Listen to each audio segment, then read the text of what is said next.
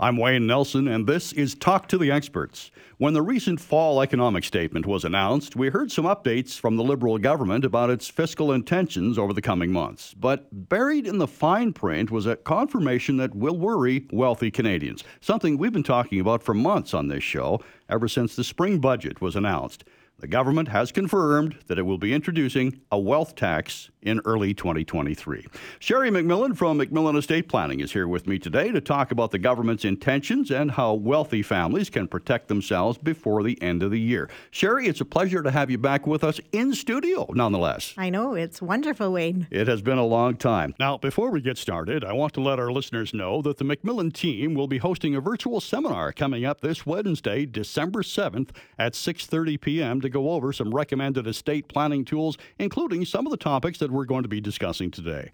To register, you'll need to contact MacMillan Estate Planning. The number is 1 833 266 6464, or you can go online at McMillanestate.com. Now, Sheri, we have been hearing those rumors for most of the year about the wealth tax being introduced soon, and a lot of families, I'm sure, have come to see you to explore the different ways they can protect themselves. And now that the end of the year is fast approaching, I just heard that it was uh, just just over a month before Christmas. Uh, how imminent is this wealth tax? Well, the great news is, Wayne, in my opinion, is that it won't be actually passed until April in the next budget. So it was a warning shot in the past budget, and now it's going to be enacted in the next budget. So to me, that means we have until the end of this calendar year, and that's the perfect world in order to be proactive to do your tax planning because you always want to be grandfathered when new rules unfold. So, to, to me, if I was a client right now in this circumstance, I would make sure I've employed every possible technique that I can in legislation up until the end of 2022. However, we will still have the very first quarter of the year to also employ techniques. So, what's important is how you effective date uh, your transactions so that they are in advance of that new legislation that's going to be coming into fruition. Right. You want to make sure that everything is in place so that when the changes are made, that you're still covered, which is the, the grandfathering aspect of things. Yes, and so we were waiting for uh, introduction of some sort of wealth tax when the budget occurred this year in April, and we were all expecting it to be as estate planners, probably in the arena of capital gains. That's what we thought it would be, or alternatively, some sort of inheritance tax like the United States has. However, that's not what they did, and so because they didn't language it in that particular manner, it kind of went undercover, in my opinion, in the budget in 2023. But they did attack it, and they said very clearly that they're going to impose what we call a wealth tax, and how they're going to introduce it is what is called an alternative minimum tax on the wealthy. And so, you know, what it basically is, instead of just being a tax on one particular kind of gain that could happen in your state, like a capital gain, for example, it will be applicable to all sources of income which is much more punitive when you think about it, because if we were just worried about one sort of tax, now we need to be worried about all of them. Sure, it's a much broader scope. That's right. And so obviously it's not going to impact you know families that have lower value in income but for all our families that have high income and really that's anything over a couple hundred thousand or a net worth of a million or more this new introduction of this alternative minimum tax will have a direct impact on them. Now the one thing Sheri we always talk about the wealthy canadians. You have a minimum uh, asset base an average home these days is five or six hundred thousand dollars, and people forget about that. So a lot of Canadians might think, "Oh, well, you're just targeting the uber rich," but that's not necessarily the case. No, that's absolutely accurate, Wayne. And I think it's really important for families to think about that because as inflation has occurred and our property values have gone up, you know, specifically Calgary has gone up a great deal, but we've seen it across Canada. And so it isn't uncommon for people to have a six hundred and eight hundred thousand dollar home and you know you add on their pensions their rsps any particular savings maybe inheritances that they're going to receive.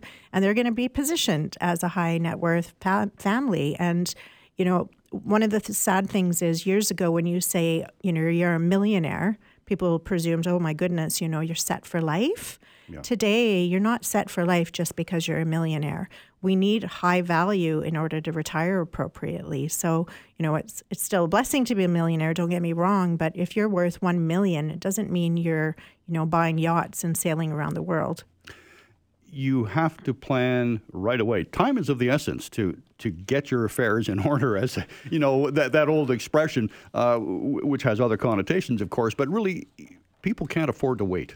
No, because Canada Revenue Agency and and the same with the IRS in the United States is they're not forgiving if you weren't proactive in minimizing your tax in your annual tax returns or in your estate itself. They don't allow you to backtrack and refile your taxes. So the onus is on us to become educated, knowledgeable, powerful, and employ these opportunities that we have as Canadians so that we are, you know, mitigating the tax that we are legally allowed to do so. And there are opportunities. There's a good handful of them that I always share with families so they make sure they explore those. Okay, well, let's talk about some of those basic tax strategies, Sheri. Um, and this is just a recommendation for, for everybody broad based, but it certainly does apply more to the, uh, the, the, folks on the upper end of, uh, of income earning. Yeah. So, one of the myths I think that occurs in the community is that you should sell your primary home as you age. And I think that's because people presume you should downsize and you know you'll need that wealth for your retirement lifestyle.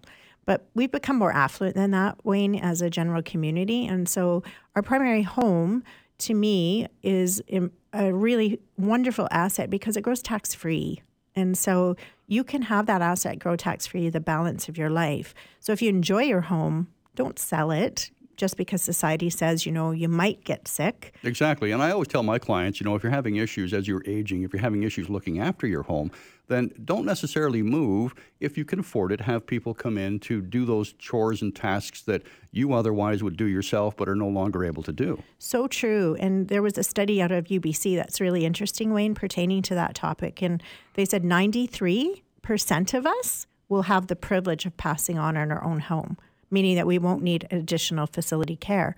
So, why are we all selling our houses the moment we turn 65? It really doesn't make rational sense unless you're doing it to downsize your workload.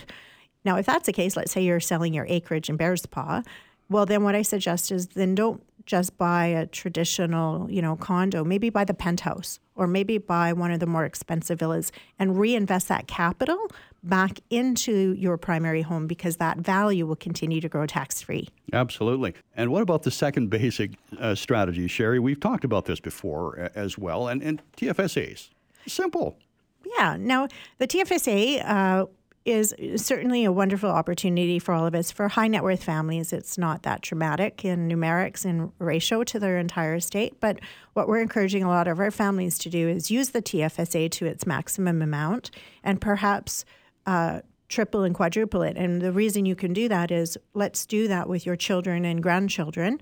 Um, as long as they're over the age of 18, if they don't have the affluence to have wealth grow tax free, perhaps we share your wealth in order to make more of your wealth growing tax free. And so we can do these kinds of techniques. We call it generational planning, and it's a wonderful way to optimize these opportunities. All right, we're going to pause for a break. We'll hit those other two strategies and other topics when we come back.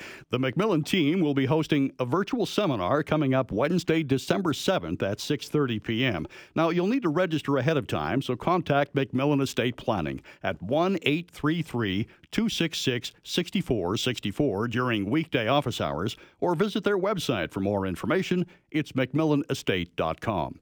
Sheri MacMillan is my guest today and we'll be back with more on Talk to the Experts.